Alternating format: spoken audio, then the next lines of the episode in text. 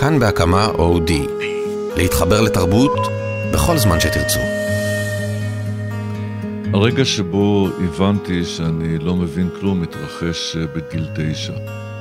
קמתי בבוקר ופתאום ראיתי שאני לא מדבר כמו שדיברתי עד לאותו בוקר. חשבתי שאני בחדר לידה של שפעת או מחלה אחרת. לאחר כמה שעות הבנתי שהמילים לא יוצאות לי מהפה כמו שרציתי. בערב אייתתי את המילה גמגום. חשבתי שזה יעבור, התעוררתי למחרת בבוקר ושוב ראיתי שהפה שלי מלא במילים שנפלטות מהפה בצורה מרוסקת, אותיות שבורות, יכולת לדבר עד אמצע המילה, ולקחתי החלטה פסיכית לגמרי, שהסתבר לי אחר כך ששלושה אחוז מהילדים המגמגמים לוקחים אותה, והיא להתחזות לאילם.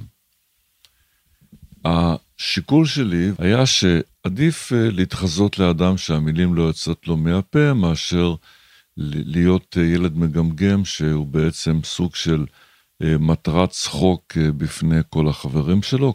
החלטתי שאני אדבר בבית, ידבר, יגמגם בבית, כי הבית הוא מקום סגור, מקום מוגן, מקום אוהב, ובכל המקומות האחרים אני פשוט אצביע על הפה או לגרון, ואני אסמן מין סימון כזה שהמילים לא יוצאות לי מהפה.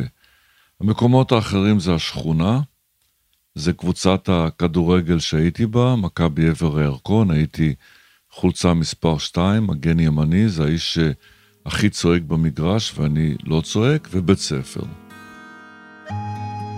אז בימים הראשונים חשבו שזה סוג של שפעת שבה אתה מאבד את הכל, ולאט לאט הבינו שאני באמת לא מדבר.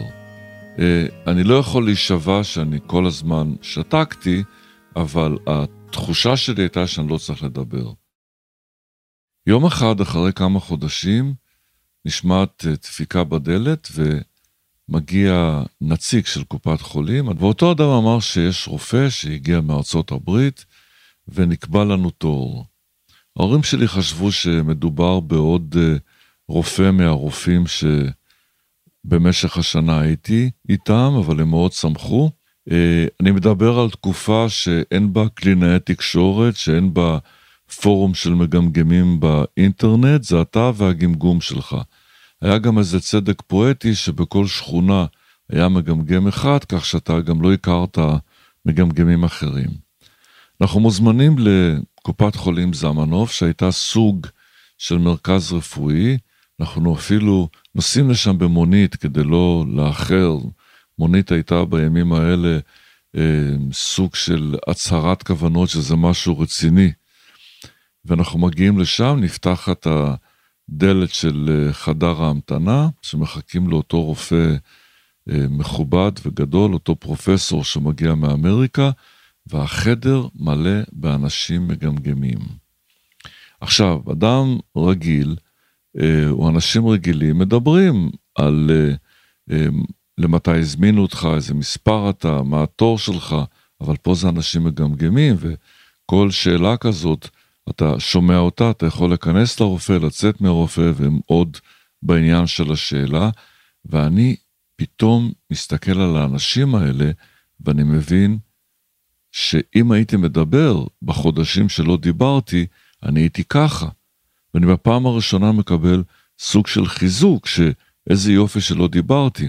אנחנו נכנסים לרופא, אנחנו יושבים לפני הפרופסור האמריקני, והוא שואל אותנו, מה הבעיה, ואני מתחיל לדבר פתאום, כמו שדיברתי לפני שהתחלתי לגמגם. אני לא אשכח בחיים את המבט של ההורים שלי, שמסתכלים אחד על השני, מאוד מאוד אה, שמחים שהבעיה נפתרה, אבל הם קצת בתחושה שלא כל כך נעים שבאנו לרופא הגדול הזה ואין לנו בעצם אה, בעיה. אני חוזר לשכונה, אנחנו חוזרים, ואני כל הזמן חושב, מה אני אעשה עכשיו? וההחלטה שלי היא להתחיל לדבר לאט, לא מיד לפצוח באור הסוערת.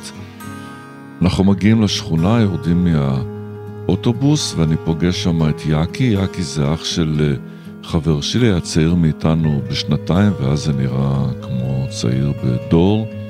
אני אומר לו איזה משפט, הוא לא מגיב, הוא מסיט את הכידון של האופניים שלו ודוהר לכיוון הבית שלו וצועק לאמא שלו מלמטה, אמא, שמעתי את רוני מדבר. אני פחות האמנתי בזה באותו רגע, ואני במשך שנים לא רציתי שום דבר פומבי. למשל, לא רציתי שיחגגו לי בר מצווה. כי אני אמרתי, אוקיי, אני אעמוד בקטע המרגש שבו אני מודה להוריי, ואז הגמגום יחזור. להגיד לך שעד היום אני לא חושש מזה?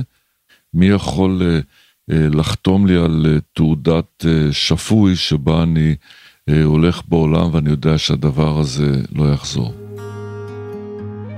הגמגום היה בשבילי הרגע שבו הבנתי שאני לא מבין כלום, מכיוון שאף אחד לא הכין אותי לרגע הזה.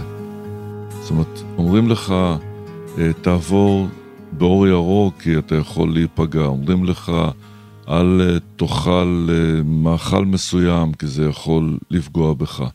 אבל אין בית ספר של הורים שאומר לך שברשימת הדברים שיכולים ליפול עליך, אתה יכול להפוך אה, לילד מגמגם. אתה פתאום יכול להרגיש שהשפה שאתה מכיר, ואני הייתי רהוט עד אז, היא פתאום תיעצר. אתה פתאום מבין מה זה לדבר. אתה פתאום מבין שיש לכל מילה הברות. אתה פתאום מבין שהדיבור זה, זה לא משהו שהוא טבעי, זה משהו שאתה צריך להילחם עליו, אתה צריך להתייחס לאלף בית כאל סוג מסוים של צעצועים. מזהירים אותך מאסונות פיזיים, מזהירים אותך מאסונות נפשיים, אבל לא מזהירים אותך מהאסון הזה שגורם לך פתאום להבין ש... אתה יכול לדבר רק עם הידיים. כמה שנים אחרי שהתחלתי לכתוב שירים, מאוד רציתי לכתוב על זה ולא הצלחתי. אמ, לא, לא היה לי מספיק דיו בשביל לתאר את החוויה הזאת, ורק כשכתבתי את השיר נקמת הילד המגמגם, אני הבנתי שבעצם אני אה, סגרתי חשבון עם העניין הזה. והשיר אומר ככה: היום אני מדבר לזכר המילים שפעם נתקעו לי בפה, לזכר גלגלי השיניים שפוררו הברות מתחת ללשון והריחו את אבק השרפות ברווח בין הלוע לשפתיים החשוכות. חלמתי אז להבריח את המילים שנארזו כסחורות גנובות במחסני הפה, לקרוע את אריזות הקרטון ולשלוף את צעצועי האלף-בית. המורה הייתה מניחה יד על כתפי ומספרת שגם משה גמגם ובכל זאת הגיע להר סיני. ההר שלי היה ילדה שישבה לידי בכיתה ולא הייתה לי אש בסנה הפה כדי להבעיר לנגד עיניה את המילים שנשרפו באהבתי אותה.